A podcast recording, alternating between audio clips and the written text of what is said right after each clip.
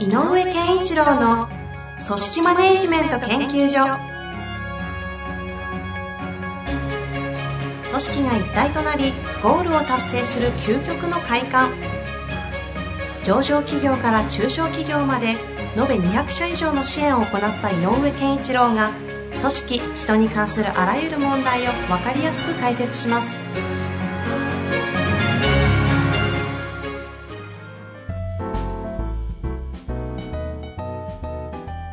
こんにちは、遠藤和樹です。井上健一郎の組織マネジメント研究所。井上先生、本日もよろしくお願いいたします。よろしくお願いします。さあ、今日の質問はえーとですね大企業の方ですね、はい。女性の職場が多いと思いますね。大企業の方最近多いですね。多いですよね、うん、の多分いわゆるこうマネジメントをされている立場の方のようです。あ、まあ、役職もついているのかなと思います、はいはい。というわけで、はい、えー、女性ですね、早速いきたいと思います、はいはい。エネルギー量が低い部下たちのマネジメントにおいて、言いたいことを全て言ってしまうとおせっかいおばさんになってしまうので、はい、言いたくても言えません、はい。おせっかいおばさんにならずして彼らのエネルギー量を上げたいと思っているのですが、どのようにアプローチすればよいのでしょうか、はい、というわけですね。あのー、いくつ、うん、面白いですね、それね。はい。エネギ、エネルギー量、エネルギー量低いのなんでなんだろうね。ね、ああ、そうですね。どういうふうに捉えてるんですかね。うん、そうそう。あのー、まあ、エネルギー量が低いって、多分、なんかこの人から見てると、言いたくなるってことは、もっとこうすればいいのにとか、もっとやれるはずなのにっていうことなんでしょうね。うん、そうなんでしょうね。もっと感があるんでしょうね。あ、なんかこう不足感というか。はいはい。で、うんうんうん、だから、あのー、もっとこうした方がいいよとか、こうすればいいじゃないですかっていう、えー、っと、で、おせっかいかどうか、どうかは、あのー、まあ、何回もいろんな場所で、最近何回かも言ってるけど、やっぱりその、あのー、抽象具体っていうのがあってね、はい、えっと、常に物事には上位概念がありますよ。それは何のためですかっていう上の概念があります、うんうん、で、えっと、具体になればなるほど、これをやることが私の仕事ですねって言って、それは滞りなくやれますと、まあ、えー、ましてや、えっと、働き方改革なんかあって時間のもう問題も出てくるとすれば、えっと、このからこれからの世の中は一生懸命、えー、と夜遅くまでやれる時間までやりきるという姿よりも、もうとっとと、えー、と切り上げられるほど効率性も、うんうん、合理性も高まった仕事の仕方をしましょうという話になると思うので、うんうん、どこかで、えー、仕事をしている人の有能感というのが、えー、とエネルギー量よりも、えー、とある種役割の消化能力みたいなものの、えー、と高まりが期待される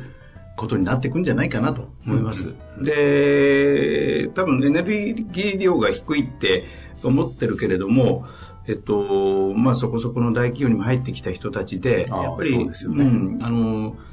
えー、となんていうのかな、モチベーションが下がってるというよりも、なんとなくこうあの今言ったような雰囲気がこう、うんうん、ある意味の自分の役割というものはここですねと、それはしっかりやりますよというコミットはしてるけど、なんかそれ以上何かをっていうことのエネルギーに、えー、ちょっと欠けるんじゃないかなって思うんですよね、うんうん、じゃあそのエネルギーがやっぱりこう欲しいんだろうし、いや、あった方がいいので、はい、えっと、いくつかの方法はあるんですけど、いくつかあるんですね。うん、あの考え方、はい、あのなんかテーマとしての考え方かなっていうのがいくつかあると思っていて、うんうん、えー、っと一つはね、あの基準っていうのがあるんですよね。基準、基準。だからレベル、レベル。うん。仕事のだけ仕事の、はい、えー、っと仕方というよりも、えー、っと仕事の出来に対するレベルとか、はいはい、考え方のレベル。うんうん、えー、っともうちょっと突っ込んで考えてみましょうみたいな。うんうんうん、もう少し。えー、とやろうという感覚の、うん、あの別に行動しましょうというか時間をかけましょうっていうんではなくて、うん、もうちょっと考えてみたい、もうちょっと深く見てみましょうとかっていうことが、えー、となんていうのかな、えー、となんていうのかな、癖になるっていうのかなっていうのは大事なので、これはこの立場の方が、この人がおせっかいおばさんではなくて、はい、それはやった方がいい。次はもっとあるんじゃないの、もう少しないのとか、その水準というか基準を上げる。そうそうそう。あの部下が や, やっている仕事に対して、OK、OK って、グッって言ってんだけど、エクセレントっていうためにはどうしたらいいかって。ああ、そのグッとは認めた、上げた上で、うん、もう一歩やれるとしたらなんかね。もっとできるんじゃないのとか、うん、もうちょっと上のレベルでとか、例えば、こんなの簡単に、こう、あの、え例えばさんじかん、かかったものがいちじかんでできるようになるよね、うんうん、できるはずだよねとかっていうなんかこう高みを見させる感じ、うんうん、っていうこれは僕はあの、えっと、おせっかいじゃないと思う、うんうん、で高みがあるんじゃないのって問いかけはしといて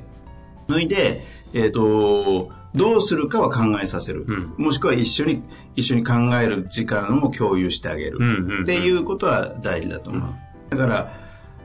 いやなんかもっとできると思うんだけどってうん、なんかこうもっとできるっていうのは足りないよって意味じゃなくて、うん、もっと上がある気がするなんかそういうことを常に言われるなというのはこの人作っちゃっていいこの人のこの上司は A さんとしましょうか、うん、A さんという人は必ずもうちょっとなんかないのかとかもっと上のレベルがあるだろうって必ず聞くなっていう感覚を渡しちゃっていいもうその習慣といいますか、うんそういう思考プロセス、口癖みたいな。口癖みたいな。うん、あがあると思う。うん、で、えーと、気をつけなきゃいけないのは、それを言うんだったらご本人がその行動を取らなきゃダメ。うんうんうん、あのロールモデルになってないと、言われる方は、あなたに言われたくないですよになっちゃうんで、はあ、あそうだよな、確かに A さんって、いつもなんか最後まで一個粘るよねとか、うん、そういうこと。はあのもうちょっと最後もうちょっとあといちにち時間があるからもういっこだけ考えてみるとか、うんうんうんうん、っていう粘りみたいなのをこう見せてあげる体現者としてしっかりロールモデルとして作っていく上で、うん、そういう口癖を、うん、口癖にするでその組織の当たり前にしていくあそこのポイントっていうのはその水準とか基準みたいなものをこう上げているってこと上げていくですねで上がったら大いに称賛するあ し, しっかりと承認を与えるそうすごいね我々はここまで来れたねみたいな感じができたら最高だよねこれもだから仕事の内容によって具体的にこういうふうにっていうのはなかなかうまく言えないんだけど、うんうん、で上げるためにっていうのをもうあのもっとなんかあるよねって単純な問いかけもあるけどもっと上がるとこんなことができるよねっていうなんかこうそうなるとこう見える世界っていうのを見せてあげるあの話してあげることも大事かもしれないあさっき言った上位概念がこうよりよく、うんうん、より高い上位概念に向かっていくねみたいな感じその水準をクリアすると得られるものはこんなものが見えるよねっていうところをこうちょっと映像としてだったりイメージとして体感させてあげたりでねえーとまあ、大企業なので、えーとまあ、その上の方がどうか分かんないけどこの方の上の方を、うんうん、と自分の部下との接点を作ってあげるっていうのもそのためにも一個必要うーんいいやり方と僕は思っていてとと言いますと、えーと一個超えさせるの下の、うん、下の人間が自分の上司は A さんなわけでしょだから A さんチームとしてのメンバーっていう存在で動いてるんだけど、はい、A さんがそのメンバーに対して A さんの上司である B さんとのメンバーとの接点を作って一個上の世界で何考えてるかを直接のコミュニケーションを取らせてこれ私も昔大企業経験あるので、うん、なんとなく感覚値なんですけどこういう方の悩みがある場合って大抵その一個上って結構あの言葉あれですが微妙な上司だったりすることはあるのかなと、うんうん、でここを一個上を見せてあげた瞬間に現実を見るというかこんなもんなのとかえっていうことが起きたりもするかなと思うんですけど明らかにその上の方でいい人とかいるじゃないですか、はいはい、ここにつなげるっていうのはアウトなんですか要はあいいと思いますあのやっぱり何が言いたいかというと、はい、基準を上げるっていうのがベースなのでつまり視界を上げる、うんうんうん、あの見てる世界を、えーと、さんがいにいたらごかいに上げてあげるような感じじゃポイントはそこなわけですねだから上司が微妙だったら、うんうん、残念だなと思ったら他の人でもいいかもしれないお他セクションのちょっと上の世界の人この人がもし課長さんだとしたら、うんうんうん、この人が例えば営業の課長さんだとしたら技術の部長さんを紹介してくるあ、まあ、そういう接点が下手それ社長さんと会えるんだったら社長さんに会えるんですよ、うんうんうんうん、つまりね、えーとメンバーにとっても直接上にいる上司とのチームという構成だけじゃなくて、上が何を言ってるかっていうことを知ることはすごくためになる。あ、その映像を見ただけで今の現実の見え方も少し変わりそうですもんね。で、で、なんとなく分かってきたら、そういう世界が広がったら、ダメな上司だってあっても大丈夫なのよ、うんうんうん、今度世界が広がってるから、下の子たちのその観点でその上司を見れれば、見れれば受け取れられ、受け止められますよね。で、なんでダメなのかも分かると思う。うーん、うん、そのダメだって言うと失礼だけど、その人はなんでそんなことを言うのかは、その人にとってはこういうふうにも見えるんだなとっていうのも分かるかもしれない。確かにね、その世界を自ら自分で言い過ぎちゃうと、それこそおせっかいおばさんになりが可能性がありますけど、 そ, そこの部分、他の方をうまく使って、うん、だからそういう意味では、あの、えっと、なんだっけ、あの、昔よくね、あの、お見合いの紹介するおばさんがいたけど、は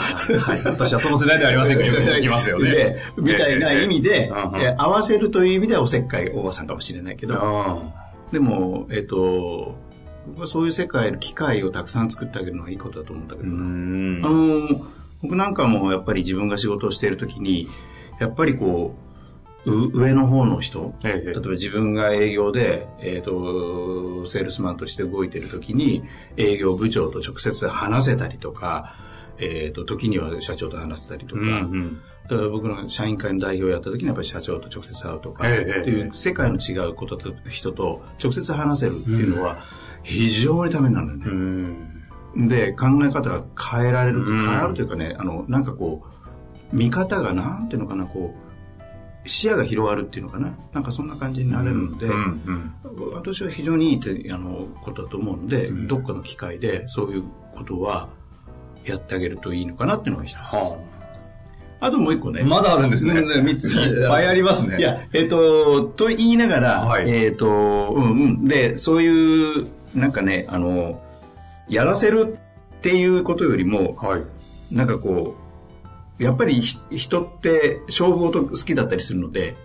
ある意味ではあのもしかしたら競争っていうのもいいかもしれない。お、なんか今までにない切り口が今提示されたような気がしました。そうそうそう、競争、あまり言わないんだけどね、あのチーム対チームの競争ができたらいい。このできる環境じゃなかったら別にいいんです、うんうんうん、だから例えば例えばだけど、自分が横浜営業所だったとします、はいはい、そしたら東京営業所の自分の同期の所長かなんかに電話して、うんうんうん、ちょっとこの年末までのろっかげつかん、えー、とお互いに商品出してでいいからあの競争しないみたいな。なるほど、そっちで煽るんですね、うん、でね、やっぱりね、純粋に勝ち負けっていうのもエネルギーが低いっていうから言ってるんだけど、ええ、エネルギーを上げるための一つの方策ではあるので、うん、えもしかしたらちょっと考えてみる。うーん、で、えーと、社外との競争っていうのも重要なんだけど、はい、社外との競争が、が重要なんだけど、場合によっては分かってる社内とかそういうところでいい形の競争っていうのを、セクショナリズムに起こしちゃダメだけど、うんうん、なんかいい形の競争をやるような、あそこと勝った負けたとか、えー、単純に喜べるようなものがあってもいいかもしれない。うー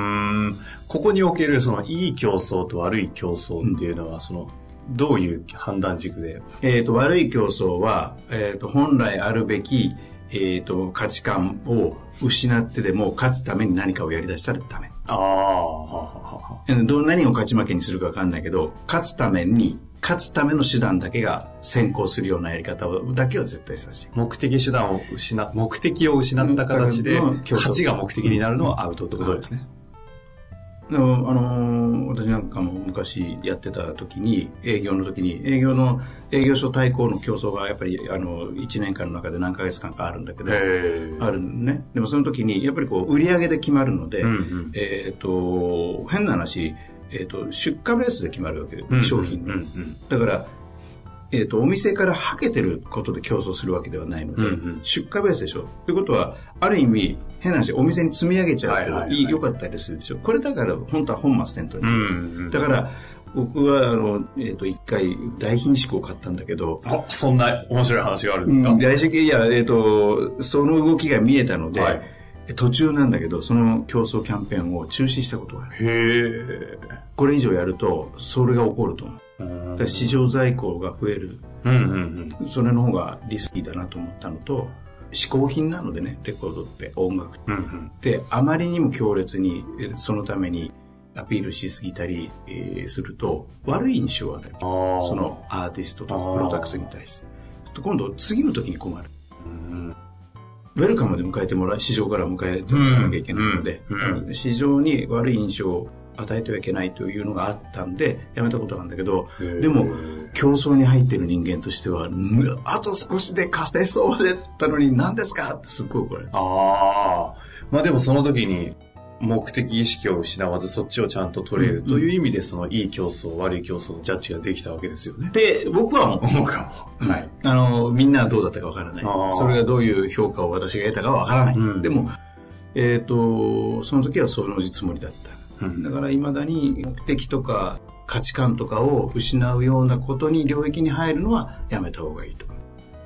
なるほどですね。というわけでエネルギー量を低い部下たちをどういうふうにマネジメントして高めていくかというご質問だったんですが、みっつあったんですよね、はい、基準を上げていくという話と、その上司とか上の人間に合わせて視界視座を広げる、高くするみたいなっていうのと競争、うん、競争みたいな場面が作れたらやってみたらどうですか。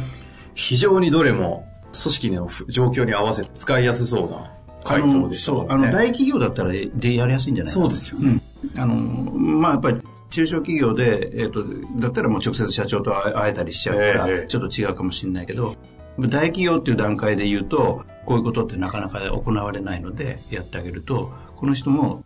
ね、なんか変なの食事会セッティングしてあげたり、そうですよね、社内人脈を使ってっていうことですよね、うんうんうん、で交流会してあげて、うん、ちょっと話してで上の人にはうちのメンバーに話してあげてくださいよと、こういう世界をぜひ教えてあげてほしい、うん、いや勉強になりましたね。なるほどですね。もうぜひね、結構最近大企業の方々、リスナーの方多いみたいですので、はい、そうハマる方はね、うん、特にね、多分リーダー職の方々が聞いてると思いますので、管理職とかね、はい、うまく活用していただきたいなと思っております。はい、というわけで井上先生、本日もありがとうございました。ありがとうございました。